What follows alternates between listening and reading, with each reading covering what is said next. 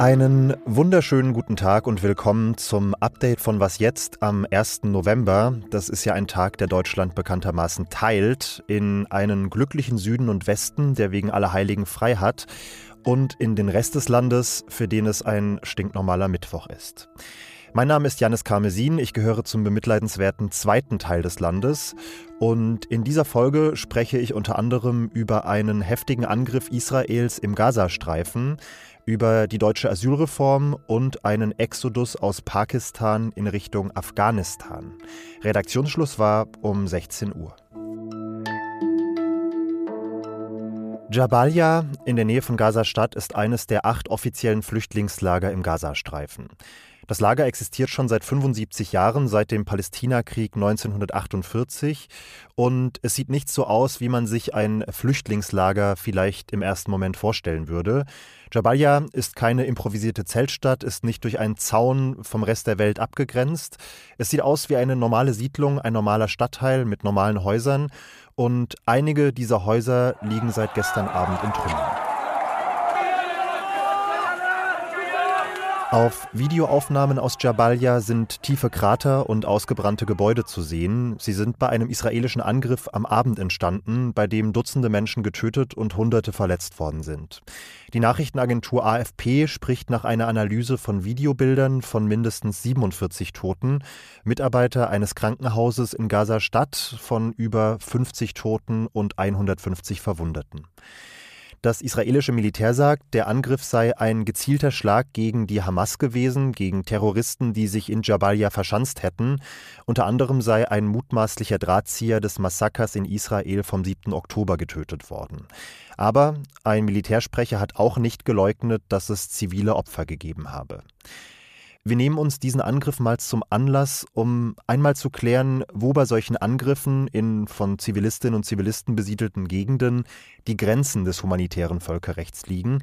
Und dazu habe ich Matthias Hartwig vom Max-Planck-Institut für ausländisches öffentliches Recht und Völkerrecht eingeladen. Hallo, Herr Hartwig. Guten Tag. Inwiefern sind denn im Allgemeinen Angriffe auf so dicht besiedelte Gebiete völkerrechtlich legitim in einem Krieg? Also zunächst einmal muss man sagen, dass eines der grundlegenden Prinzipien des humanitären Völkerrechts, also des Rechts, was im Krieg gilt, darin besteht, dass eine Distinktion, eine Unterscheidung zwischen Zivilisten und Kombattanten vorgenommen wird. Kriegsziele sind in der Regel nur Kombattanten. Zivilisten sind im Krieg zu verschonen. Allerdings darf eine Kriegspartei auch sogenannte, das klingt etwas zynisch, Kollateralschäden in Kauf nehmen. Das heißt also, um es konkret zu machen, wenn sich Kombattanten innerhalb äh, von einer Zivilbevölkerung aufhalten, verstecken und von dort Kriegsakte vornehmen, dann dürfen auch nach dem humanitären Völkerrecht, darf die andere Seite gegen die dortigen Kombattanten vorgehen unter Inkaufnahme auch von zivilen Opfern. Mhm, und das ist ja im Gazastreifen ein durchaus relevanter Punkt, weil die Hamas sich ja offenbar stark an zivilen Orten verschanzen und solche Kollateralschäden sich womöglich schwer vermeiden lassen, wenn man die Hamas dort eben treffen möchte. Allerdings dürfen diese Opfer nur in einem Verhältnis stehen zu dem zu erreichenden Kriegsziel. Das heißt also, man darf nicht, um es mal etwas drastisch zu sagen, man darf nicht ein Krankenhaus mit 500 Patienten bombardieren, wenn dann ein einzelner Sniper auf dem Dach sich befindet. Nicht? Weil da kann man nicht das ganze äh, Krankenhaus in Schutt und Asche legen. Das heißt, wir kommen hier zu dem Verhältnismäßigkeitsgrundsatz. Der Verhältnismäßigkeitsgrundsatz, ist das ein so dehnbarer Begriff, wie es jetzt erstmal klingt? Äh, wenn Sie mich jetzt fragen, äh, wie ist das Verhältnis, wo sind da die Grenzen, muss ich Ihnen leider sagen, das Völkerrecht macht da keine strikten Vorgaben. Es gibt da eine gewisse Flexibilität, sagen wir mal so. Es äh, kommt ja natürlich auch darauf an, welche Gefahr etwa von einem oder zwei oder fünf oder zehn Soldaten ausgeht. Ich war also extrem gesprochen, wenn Sie den, äh, den Finger am Drücker einer Nuklearwaffe hätten, nicht wahr? Dann ist sicherlich eine Bekämpfung dieser Gruppe auch unter Inkaufnahme einer größeren Anzahl von Zivilopfern hinzunehmen.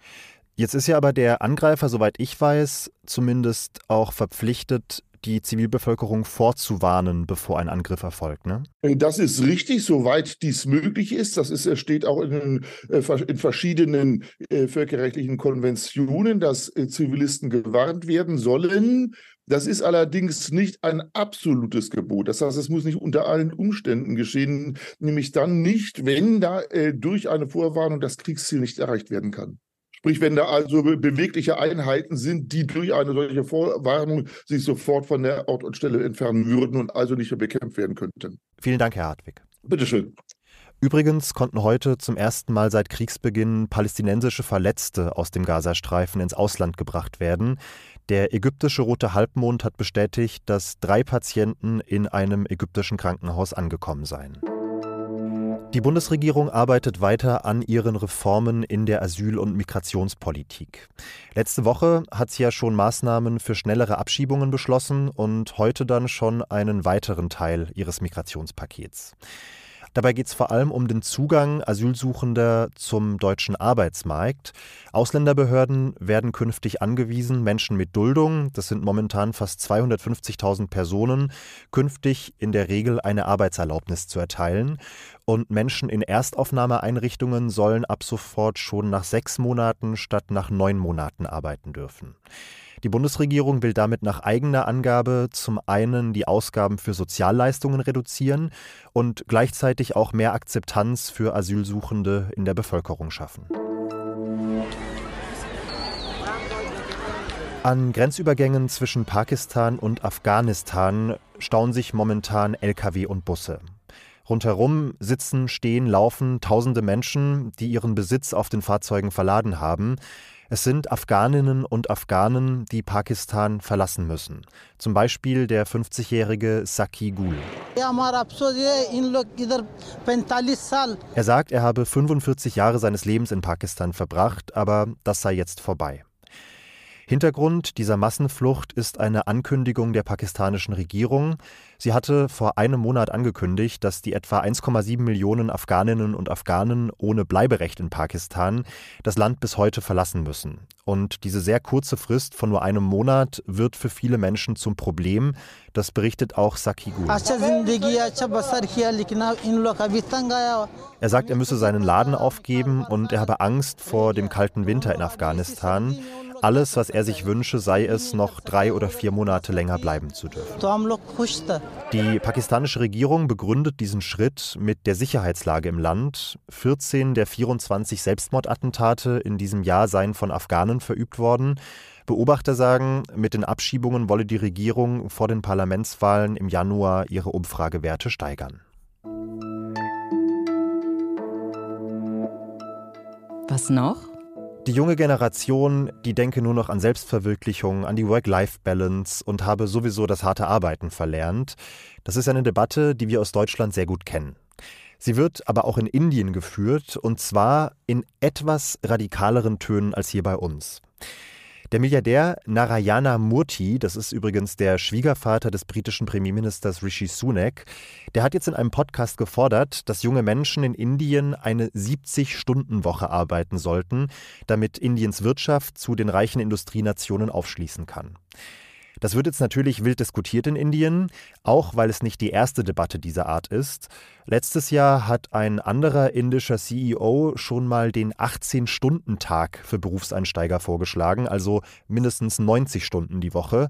Und da ist Mutti dann mit seinen läppschen 70 Stunden fast schon eine gemäßigte Stimme. Ich verabschiede mich jetzt nach einem sehr soliden 8,5 Stunden Tag in den Feierabend, lese aber möglicherweise noch Ihre Mails an wasjetzt.zeit.de, freue mich auf die nächste Folge. Roland Jodin übernimmt morgen früh. Machen Sie es gut, ciao und bis bald.